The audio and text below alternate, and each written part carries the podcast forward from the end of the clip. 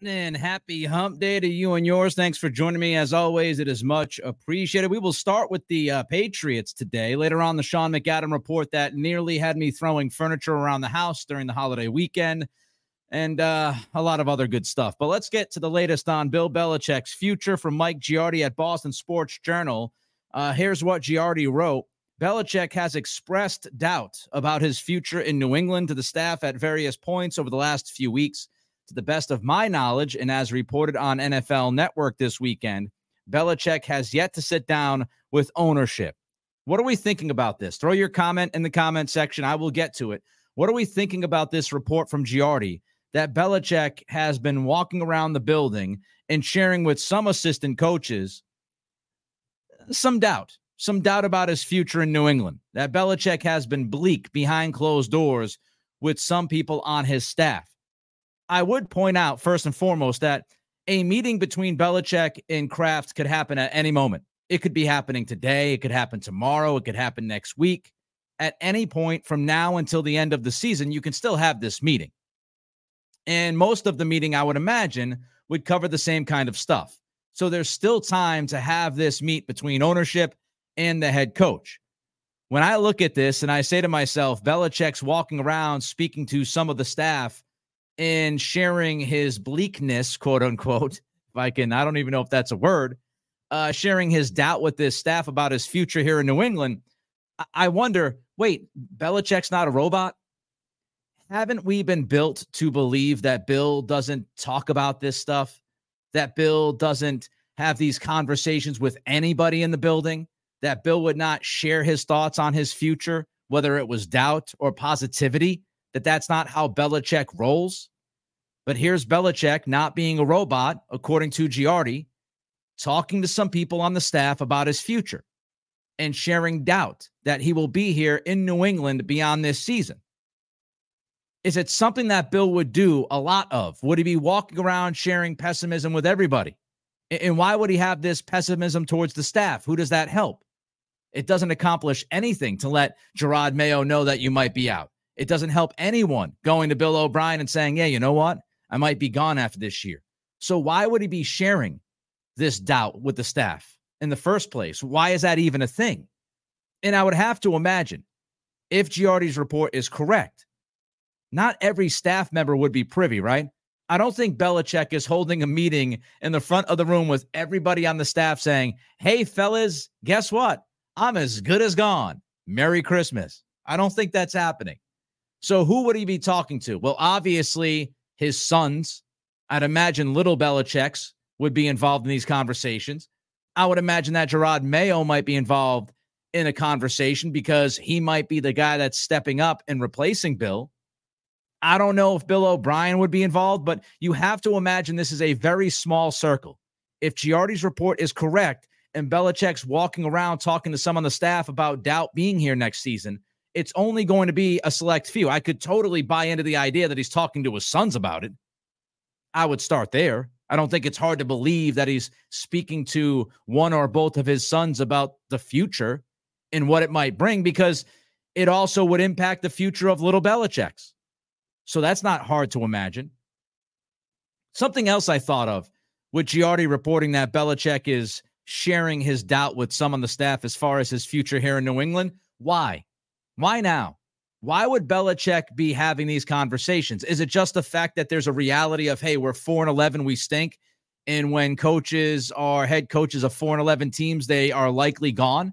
Is it just a simple fact of life? And Belichick's looking around saying, we haven't been good this year. I'm out. Is that the whole thing? Is that what begins it? Just the reality of the situation and how dire it's been this year? Another possibility, and again, I don't know, you don't know. Another possibility is maybe Belichick has had prior conversations with Robert Kraft that leads him to believe that if we don't make the playoffs this year, I'm as good as gone. Maybe Kraft, one on one with Belichick, set the standard before the season. And so maybe Belichick is going off of some prior conversations that he's had with the ownership group. And he just says to himself, Well, I know I've got to make the playoffs and I'm not going to make the playoffs, so I'm gone. Maybe it's prior conversations. Maybe this. What if Belichick wants out? What's the tenor of these conversations, right? That he's having with the staff? Is he telling the staff, yeah, Kraft's going to fire me. I'm gone. Is he telling the staff, yeah, we, we haven't won enough. I'm likely out of here. Or is he telling the staff, I want out? I've had enough. I've been here for almost a quarter of a century. Enough is enough. I'm tired of getting blamed for some things. I'm tired of Robert Kraft. I'm tired of the lack of spending money year to year. Has Belichick had enough? And that's why he's having these conversations. Is it just because others are talking? And Belichick is catching wind of that. As we've said plenty of times on this podcast, Belichick is well aware of everything that's being said about him, everything that has been written about him. He knows. Trust me, he knows. So maybe he's just reading these, these reports and he's he's listening to things and he's saying, "Yeah, I'm as good as gone." Or maybe Bob Kraft's silence has sold Belichick. You've had owners come out the last couple of weeks across the NFL and make statements about their head coaches and their futures. Most recently, the Jets with Woody Johnson standing by Robert Saleh. So maybe Belichick looking around, not seeing Kraft stand by him, makes him believe that he's likely gone. Gregory Brown jumps in and says, If Bill is not gone, I will not watch this mess again. Time for me to move on. So Gregory's had enough. He wants Bill gone. Uh, you know, I had a a post on Twitter slash X a couple of weeks ago. I had a poll, and, and 70% of the people, 70% of those people, over 600 people responded. 70% of them, if they had to choose between keeping Bill and firing Bill, 70% want Bill out. I, I think the majority of fans have had enough. They appreciate and respect what Bill has done. Some of them don't. I think most of them do, but they want to move on. Jason C jumps in and says, I can picture Bill making an offhand, sarcastic remark that's about it. Yeah, I could see that. I could see Bill kind of, who cares? I'm out of here anyway. He's got that wit, right? So, so maybe that's that's been part of the whole situation. Paul C jumps in and says it's been four years of crap. Time to move on. Benny Benz, the only thing he is sharing is to share and subscribe to the Nick Cattles podcast. I don't think he is going anywhere. So Benny's Benz thinks that uh, Belichick is going to stay. Yes, give us that thumbs up. Give us that like. Every like means an awful lot to this program. That's how we are going to survive. If you like the podcast, give us the thumbs up. More likes means more eyeballs. We fell just short of the 200 yesterday. Let's try to get to 200 likes today by giving that thumbs up. Don't forget to comment like Jason C and Paul C and Benny's Benz. Comment with your thoughts and subscribe. Subscriptions mean an awful lot as well. All of these things take very little time, but make a huge impact to this show. And if you're listening on Spotify and Apple Pods, rate and review. Something else over the last couple of days regarding Belichick's future stood out to me, and it's from the NFL Network. Tom Pelissero said, quote, Kraft has been consulting a variety of people about how to move forward. It feels like a decision has been made, right? Let me ask you this. Do you think Robert Kraft is making phone calls to people around the league and people that he trusts? Do you think Kraft is making those kinds of calls during the season if he's not at least leaning strongly towards getting rid of Belichick? I mean, I think if Kraft is making these calls and he's having these discussions, he's almost putting it out on Front Street. Yes, I'm sure he's talking to people that he trusts and trusts thoroughly. But if you are making these calls, if you're having these conversations about the future of the team and how you move forward, it means what? It means that you're plotting a plan, that you're figuring out what is the next step. Because I would imagine you are at least contemplating or have already decided that you're moving on, that you're making a significant change. I don't think these conversations that Kraft is reportedly having happen unless he feels very strongly about the idea of moving forward without Bill Belichick. And he's asking people that he trusts, do you think we should get rid of Bill? If we get rid of Bill, how should we get rid of Bill? Does it make sense to keep Bill as a head coach and not a GM? Should I even approach Belichick with those kinds of questions? What names should I be looking at around the NFL? Like this reads to me like Robert Kraft is having conversations with people that he trusts about who could be next in line. Hey, what have you heard about this guy?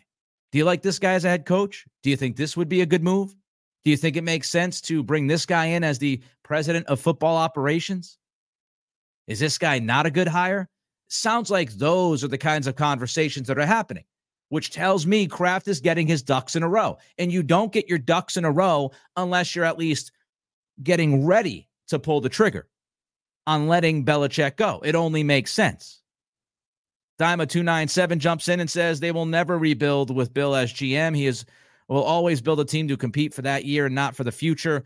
I, I just I find it impossible to believe that Bill Belichick will be running the football operations. If he's back in New England, I imagine he's back only as a head coach. And I think that has very little chance of happening at this point. It would be crazy. It would be malpractice to allow Belichick to continue to run the draft and to continue to run free agency. It would be one of the worst decisions that Robert Kraft could make. So it just feels like this thing is on the track for Bill to be gone. And of course, timing is crucial because you, you want to make a move and give the new guy enough time to, to ingratiate himself within the program. You, if you want to go out and get a new GM beside, you know, guys that you already know like the back of your hand that are out there, like the Thomas Dimitroffs, you're going to want to have an interview process. If it's Adam Peters in San Francisco, for example, couple guys in Kansas City have been mentioned. If it's one of those people that you want to bring in, to run personnel. You got to have those conversations and go through that interview process. So there is a timing element to this that could be crucial. Now, the timing is less crucial if Kraft is just going to promote everybody from within. If it's Jerod Mayo, head coach, Bill O'Brien, offensive coordinator, Jerod Mayo's right hand man as defensive coordinator, maybe Covington gets a bump to D coordinator. You, you promote Eliot Wolf in the front office to be the guy to make all the calls, and you move yourself away from the Bill Belichick contingent not totally, obviously, but you're promoting people that you believe can do the job, then timing is less crucial. But if you're bringing outside voices in, if you're going with a complete reset, which a lot of fans want, if you're doing that, timing is crucial. You've got to make these moves in a timely fashion so you can get the best people that you're looking at, the best people that you are considering. You get them into the office to have those conversations about what is your plan? What do you want to do? What quarterback do you like? How do you want to utilize free agency and the 75 plus million we're going to have to spend? And do you really think that one single solitary meeting between Kraft and Belichick would change anything? Would it change anything? I can't imagine one sit down between these two guys is going to change Robert Kraft's mind. If Kraft has moved on to the point where he's talking to other people, what does Belichick say in that meeting that just changes the world? Kraft is calculated. It's a calculated guy. German P says the only reason that Belichick was happy uh, was with Zappers. Yeah, him and Zappy had a nice little uh, a nice little get together moment in the locker room. Kelso H says, I used to trust Robert Kraft in his business decisions. I have not anymore. I haven't anymore since 2019. Worried and uncertain about his decision making at the end of the season. Nick Cattles for GM. Well, I appreciate it. I am looking for a full time job if I can get one. I, I appreciate the recommendation. Another note from Giardi in this story, Boston Sports Journal. He says, uh, if Belichick won't survive, I think this is a massive misstep by the Krafts. They could turn the final week against the Jets into a celebration of, a, of all Bill's accomplishments here and guarantee a full house for a meaningless game. Instead, by dragging it out, they risk turning and burning Belichick on Black Monday. That doesn't feel right to me. Look, there are no clean firings. When you fire somebody, it, there's going to have at least some aspects of it being ugly. Firing somebody's not easy to do. Firing somebody brings harsh feelings. So I don't think you're going to have a clean firing. In Belichick's last game, by the way, I think people are going to show up. Whether Kraft has this meeting and it's officially official or not, a lot of people are going to see the game against the Jets in a couple of weeks as Bill Belichick's last game he has ever coached for the New England Patriots.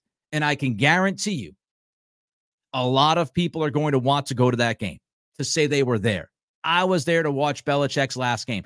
I was fortunate enough to spend my ass on a Super Bowl ticket for the Rams Patriots Super Bowl back a few years ago in Atlanta.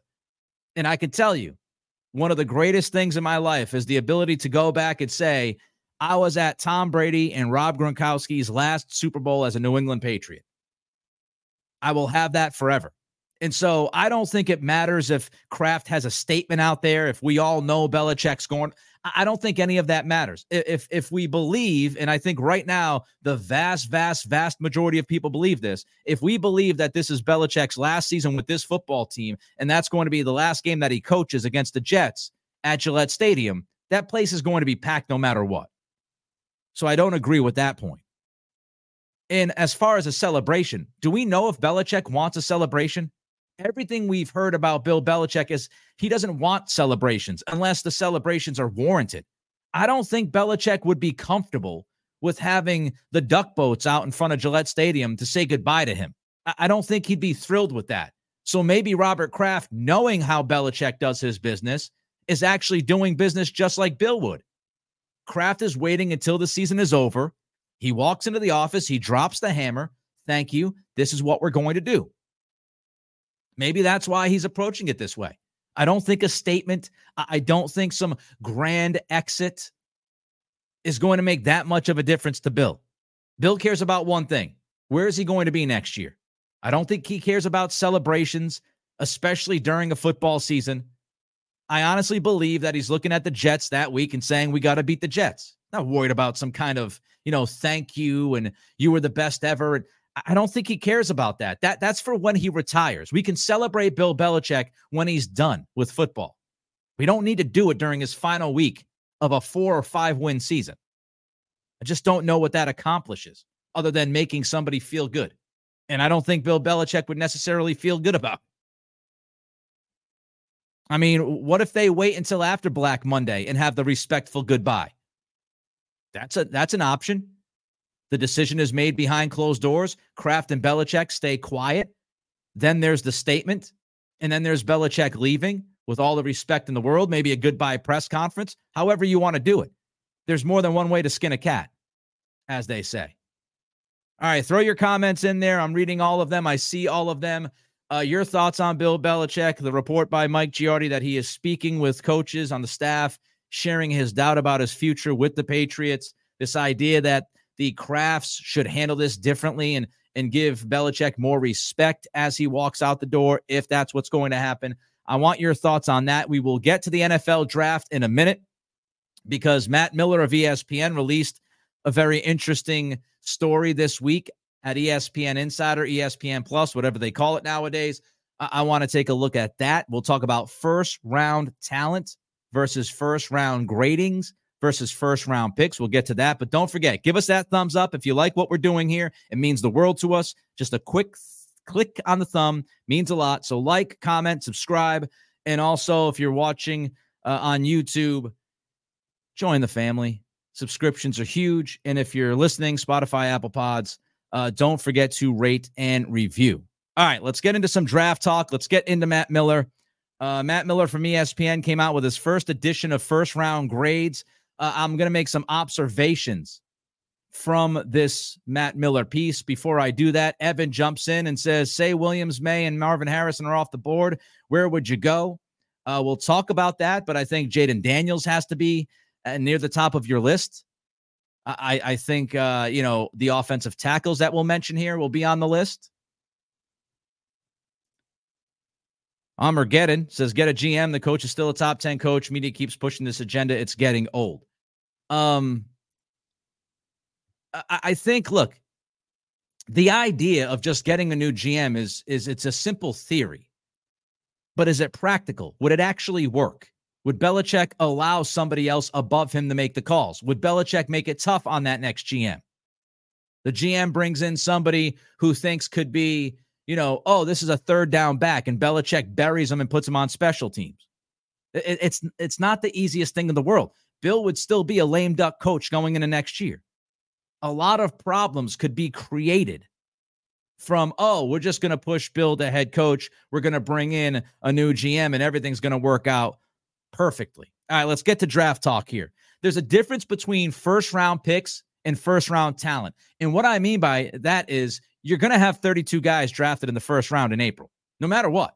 E- even if there were five dudes who deserve to be drafted in the first round, there are still going to be 32 first round picks. It happens every single year. There's a difference between first round pick, first round grade, first round talent. when you look at this draft, how many of these cats who are going to be drafted in the first round are actually first round talent? How many guys actually deserve to be drafted in that round? How many dudes would be drafted in the second or third round if you didn't have to have 32 picks in the first? Matt Miller of ESPN. And again, this can change with more film, and we've got the combine to go through. But Matt Miller released his list this week of his first round grades. And according to Miller, 14 players currently have a first round grade.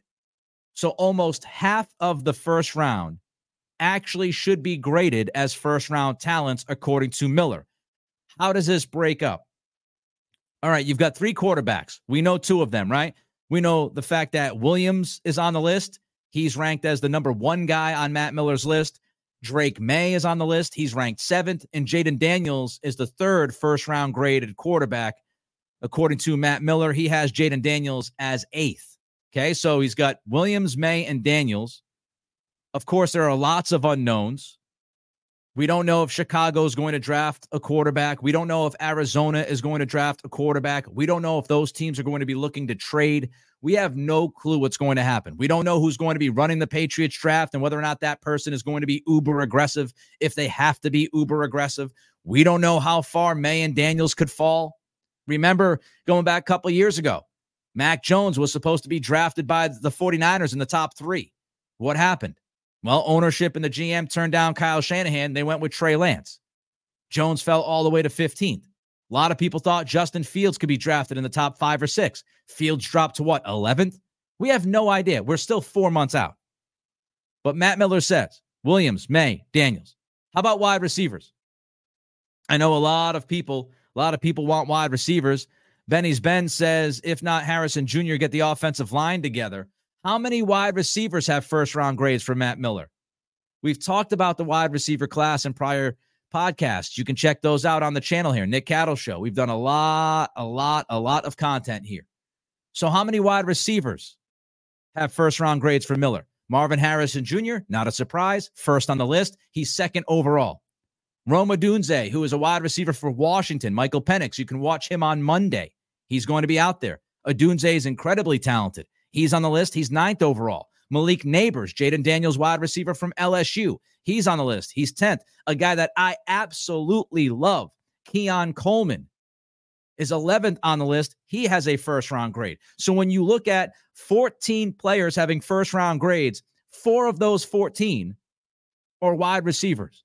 So there, there is a lot of depth, a lot of depth within this draft when you look at the wide receiver position. There could be as many as 10 to 12 wide receivers drafted in the top 50, 60 in this draft.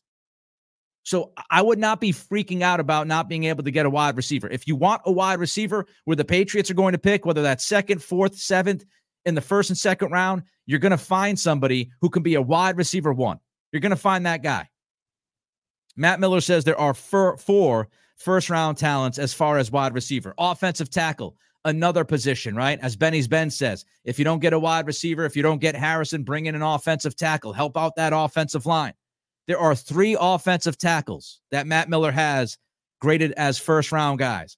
Olu Fashanu from Penn State, super athletic, big dude, still a little bit raw, but people love him. He is the third overall prospect ahead of Joe Alt, my guy from Notre Dame that I've watched play a lot. Joe Alt is also on this list. He's the fourth best prospect ranked by Matt Miller right now. And Tyler Guyton from Oklahoma is 14th. So you've got three offensive tackles.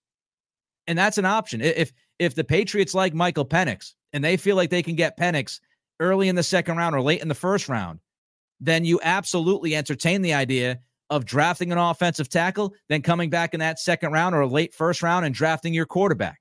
You could also do that at wide receiver. You can draft Marvin Harrison Jr. You can draft the Dunze. You can draft Nabers, and then come back around early second round, late first round, and draft Penix out of Washington. So, you know, there's a lot of options here, especially if if New England likes Penix, whoever the GM is, if they fall in love with Penix and they believe that Penix can be a franchise quarterback, and there are people out there that believe that, pundits, draft experts, they do believe Penix has an opportunity to be a franchise quarterback if the next person calling the shots here in New England believes that, then you have a lot of different options, a lot of different things you can do up at the top of the first round. So it's going to be fascinating. The last player out of the 14 first round grades from Matt Miller of ESPN that we haven't covered is a tight end. And you know who that is if you watch college football Brock Bowers from Georgia. He's extremely athletic. He might be slightly undersized, but he's a better blocker than people think. And the thing about Bowers is he can move all over the place offensively. He can play in the slot, he can play outside, he can line up as a traditional tight end. Very athletic. He's he's you know just a, a receiving type of tight end. And so Bowers is the final guy. So when you look at the 14, when you look at the 14 players with first round grades, you got three quarterbacks, four wide receivers, three offensive tackles, and one tight end. 11, 11 of the 14 first round grades from Matt Miller at ESPN this week, 11 of those 14 first round grades are on the offensive side of the football. Ipso facto, Patriots have a lot of needs offensively. And even if they're not in the top two of this draft, they're going to have more than enough talent to take a look at to try to help this football team out. Michael jumps in and says, What's Bill Belichick expect? He's been in the game a while. He knows how the NFL works. Yeah. I mean, he's got to be looking around. He's got to understand that he's around 10 games under 500 since, you know, Thanksgiving of 2019. He's got to see how this season has gone and, and how the offense went just totally off the rails.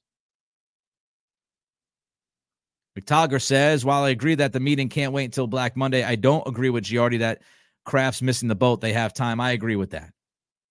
All right, so there's your NFL draft talk. Lots to think about. We will continue with the draft talk. I'm going to try to squeeze in more this week, but I want to get to Sean McAdams' report over the weekend that almost made me throw furniture. Don't forget to give us that like, thumbs up. Every thumbs up means an awful lot. Like, comment, and subscribe. Spotify, Apple Pods, rate, review, and leave a comment there as well. All right, so the Red Sox missed out on Yamamoto. We did a breaking news podcast regarding that. You can check it out on the channel. And we thought at the time, hey, maybe they'll pivot to Jordan Montgomery. Well, Sean McAdam wrote this over the weekend at Mass Live. In the aftermath of the Yamamoto news, one industry official was speculating on how the Red Sox might pivot to find the necessary starting pitching. When I suggested Montgomery as a good fallback option, the official scoffed and offered that even Montgomery would be too expensive for, for the Red Sox current budget plans. Jordan Montgomery is too expensive for the budget plans of John Henry. If this is true, if that executive is right, sell the team. Had enough. I'm tired of going through this. If you can't afford Jordan Montgomery, then you can't afford the Boston Red Sox. What exactly are we doing here? What is the point? You're telling me Montgomery isn't on the radar because you're not willing to spend the cash? Really? You're not willing to spend the money for Jordan Montgomery? You get tens of millions of dollars from the NESN revenue, right? Inching towards 100 million, which you own. You get that revenue. You have tens of millions of dollars under the CBT that you can spend. You have $50 million right now at your disposal that still would keep you under the CBT, and you don't want to spend money on Jordan Montgomery. Again, if this official executive is true, you're the 10th market in the country, 10th, top 10 market in the country, and you can't afford or don't want to afford Jordan Montgomery. By the way, all of those going to Red Sox games and visiting Fenway Park, the third highest average ticket price a year ago, according to Statista charts in June. In June, Statista came out and said that the Red Sox have the third highest average ticket price in all of baseball. And this ownership group doesn't want to spend to bring in Jordan Montgomery. If you're not in on Montgomery, then you never had a chance with Yamamoto. There's no way they were going to spend the money that was needed to bring in Yamamoto. We're talking about an ownership group that is hesitant to spend on Jordan Montgomery 150 million, whatever it's going to take, 175 million. That ownership group that is hesitant to spend on that guy would have gone full throttle to bring in Yamamoto. Impossible to believe. What are you doing? Are you saving it for next year? Old school style, like Scrooge McDuck, is John Henry leaping into his golden coins at his house with Linda holding hands side by side, jumping into the pool of money?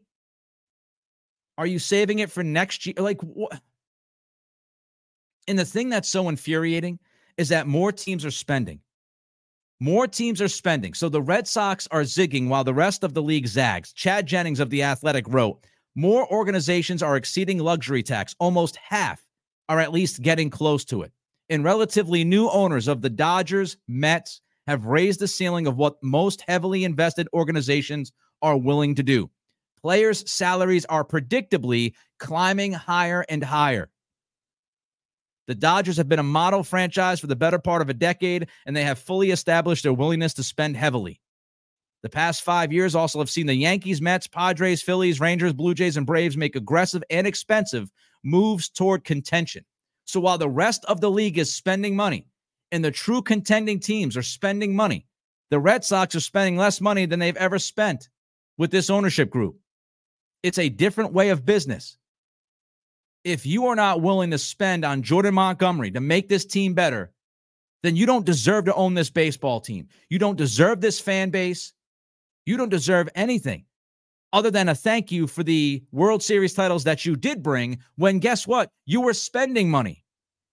When you decided to go aggressive after JD Martinez because he was the final piece that you thought you needed. You were willing to spend on David Price. You were willing to spend on Chris Sale you were willing to spend on these guys. That's when you won championships. And then when you stopped that, you stopped winning championships. So while I appreciate the championships you brought to Boston, I had spent my entire life seeing the Red Sox lose. I saw family members in their 70s and 80s and 60s and 50s who just were praying for a Red Sox World Series title. I thank you for that. But over the last few years, this has been embarrassing. We walked into this offseason hoping for Yamamoto and a young, cost controlled pitcher via a trade. We're now looking at the possibility, if not probability, of James Paxton and Lucas Giolito. Enough said. I appreciate all of you. Like, comment, subscribe. Thanks for joining us on this hump day. We're back tomorrow at 11 a.m. sharp. It's the Nick Cattle Show. You don't want to miss it right here on YouTube. Until then, I bid you all adieu.